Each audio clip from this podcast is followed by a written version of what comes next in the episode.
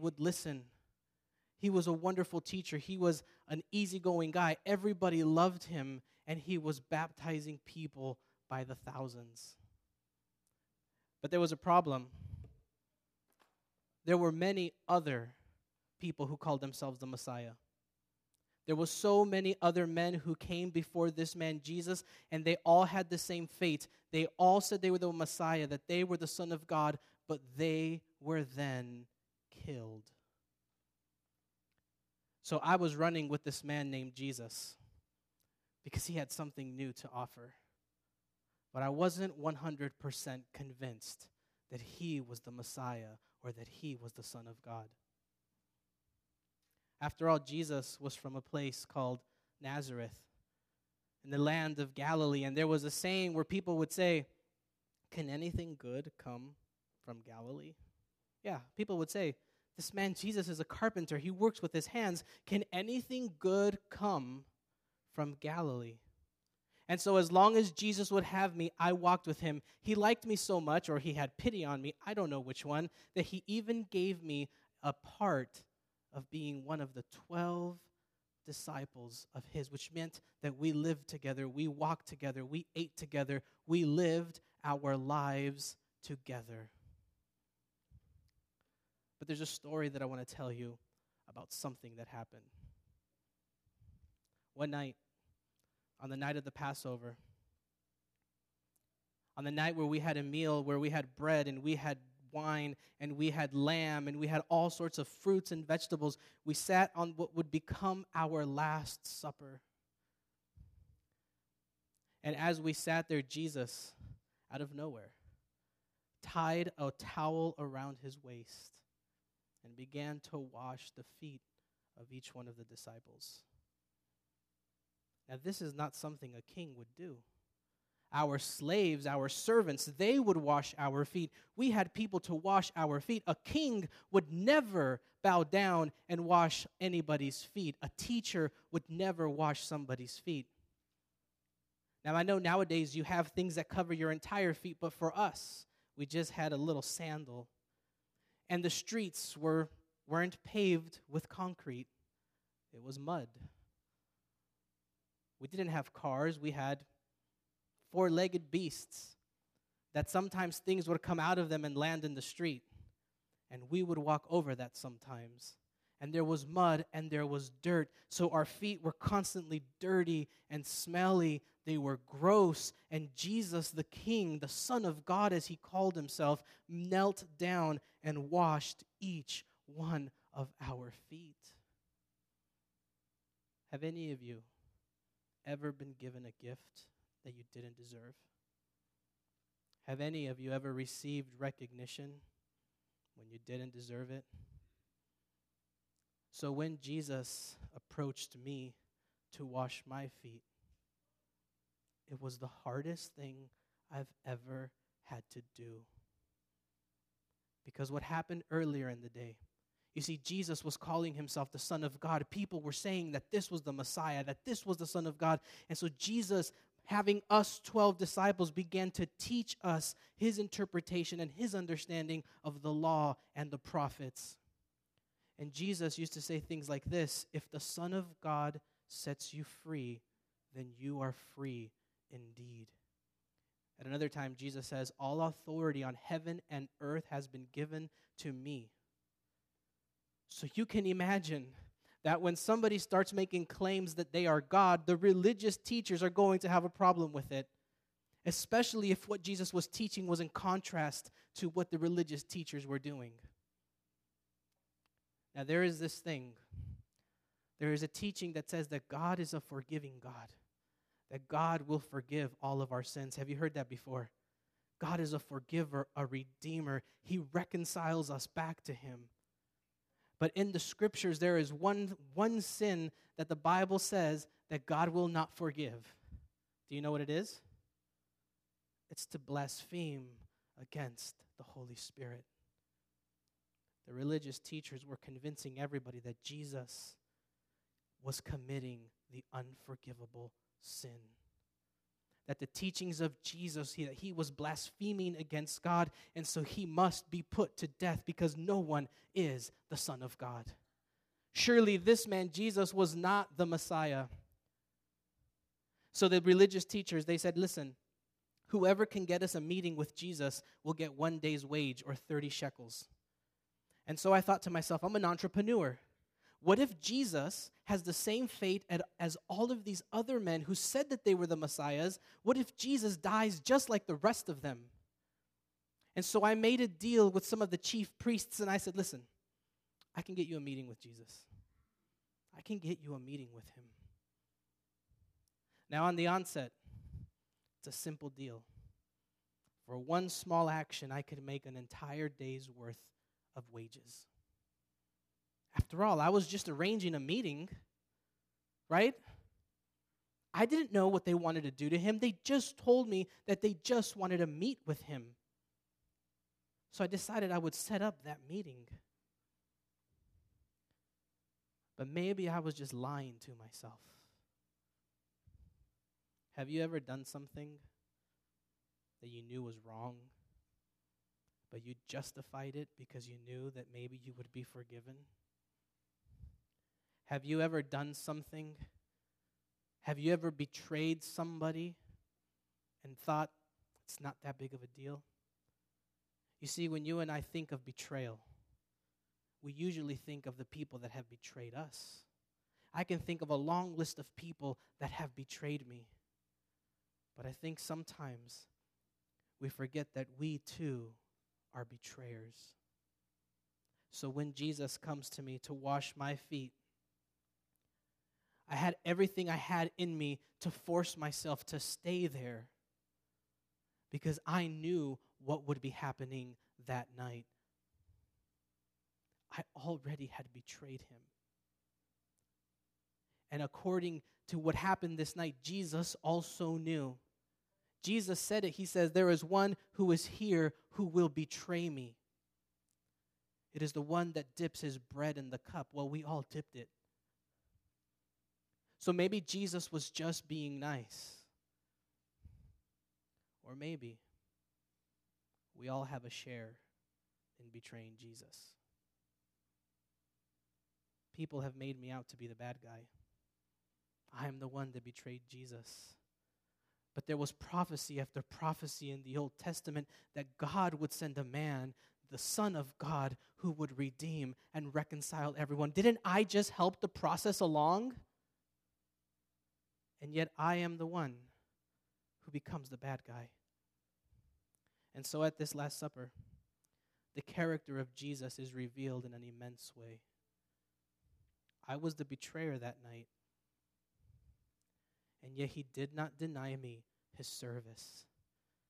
When Jesus washed our feet, he said, I want all of you disciples to do this to one another. To wash one another's feet. And it wasn't just so that we can go through the motions of the ritual, but it was if you can wash somebody's dirty, smelly, gross feet, then you realize and you finally understand that what Jesus is doing is he is serving people even in the grossest possible way. What Jesus shows us and what he showed us this day is that there is no task so demeaning that Jesus wouldn't do it. He encouraged us as the disciples to also do it as well. The lesson that I learned is that if I truly love God and one another, that I must serve the others equally. And so I asked you the question earlier have any of you ever gotten a gift that you don't deserve? Have any of you? Have any of you ever gotten praise or recognition for something you didn't deserve? Have any of you ever said a lie? Have any of you ever done something that you knew was wrong, but you did it anyway? Have any of you ever felt so guilty that you don't even feel like you can approach God? I felt like that, and I was in the presence of the Son of God.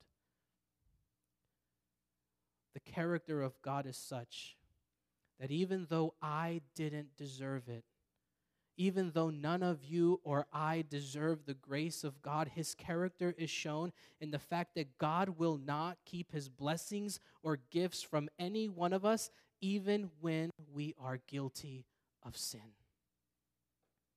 The grace of God, as I'm learning, is that even though I don't deserve something, God will not refuse the gift. He will not refuse us of his blessings. He will not rob us of his gifts. And so, what happened as we were sitting here on what would become our final supper together? Jesus picks up a piece of bread. And as we're sitting there, we're already in shock. We're already like, we don't know what's happening. This Jesus is washing our feet. He's doing the grossest thing possible. And so Jesus gets this bread and he breaks it and he prays a prayer like this, and I invite you to pray with me. He blesses it, and I invite you to pray with me. And Jesus said something like this God, thank you for your mercy and for your grace. And as we partake of this meal, Lord, I pray that you would bless this, that you would bless us, and that this symbol would last into eternity. In your name we pray. Amen.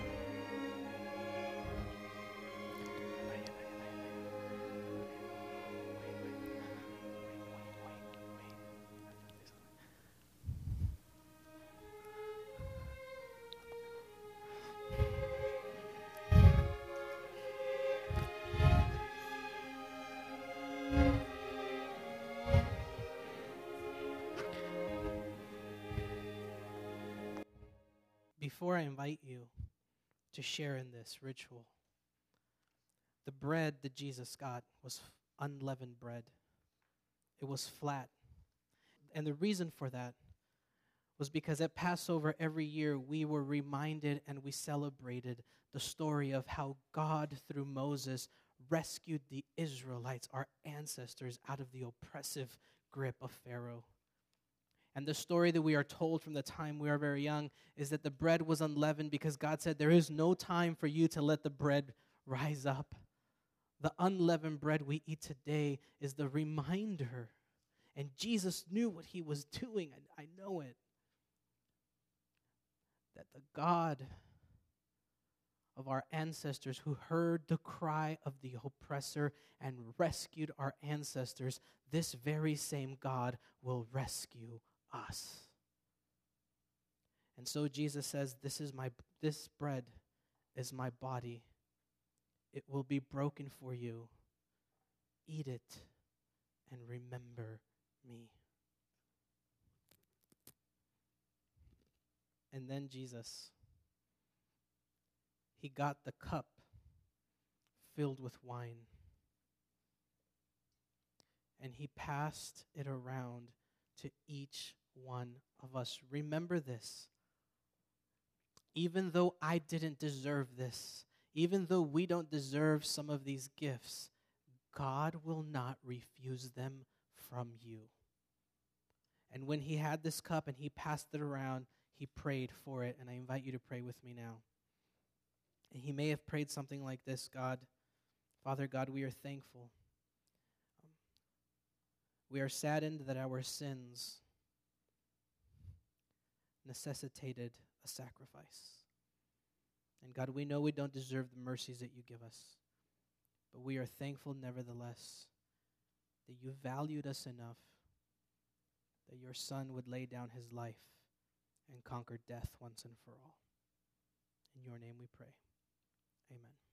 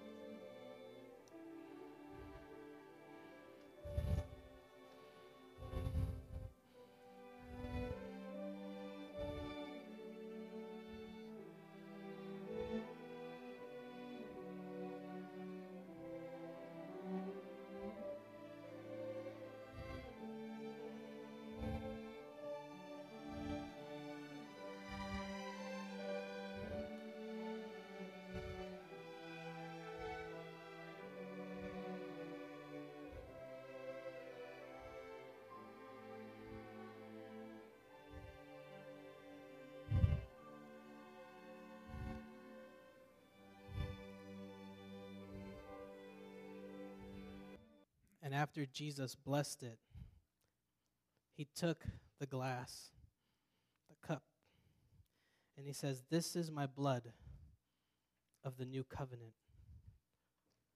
My blood, which is poured out for the forgiveness of sins. Drink and remember me.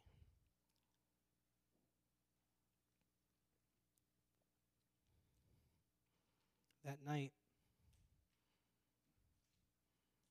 he literally told me, Go and do what you're about to do and do it quickly. He knew what was about to happen. And so after the soldiers arrested him, I didn't realize it would be arrest like it happened. I didn't realize there would be a, an army coming to get Jesus. I thought it was just a meeting. I think sometimes our sins, they don't really seem like they're that big a deal. I think sometimes when we live out of sync with the way God created things to be, I think sometimes we justify it in our minds and we say it's not really that big a deal. God will forgive me. Except that I'm not sure that there's forgiveness for me this time.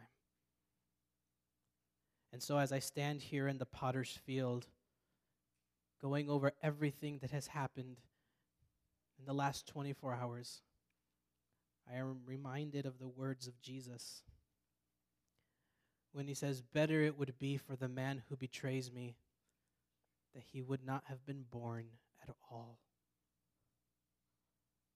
Betrayal hurts the most when we are the ones that betray. As Judas, I am considered the universal betrayer. But this morning, I invite you to share in my responsibility. People will often say that it was Judas's fault that Jesus was arrested and killed. The truth is, you and I all have a part in the death of Christ. And what we do as we eat this bread and drink this juice is we are reminded that Jesus did not withhold his grace from us. His body was broken and his blood was spilled for the forgiveness of sins. And it is why we gather and remember this time and time again. Because our God is one we give glory and praise to always.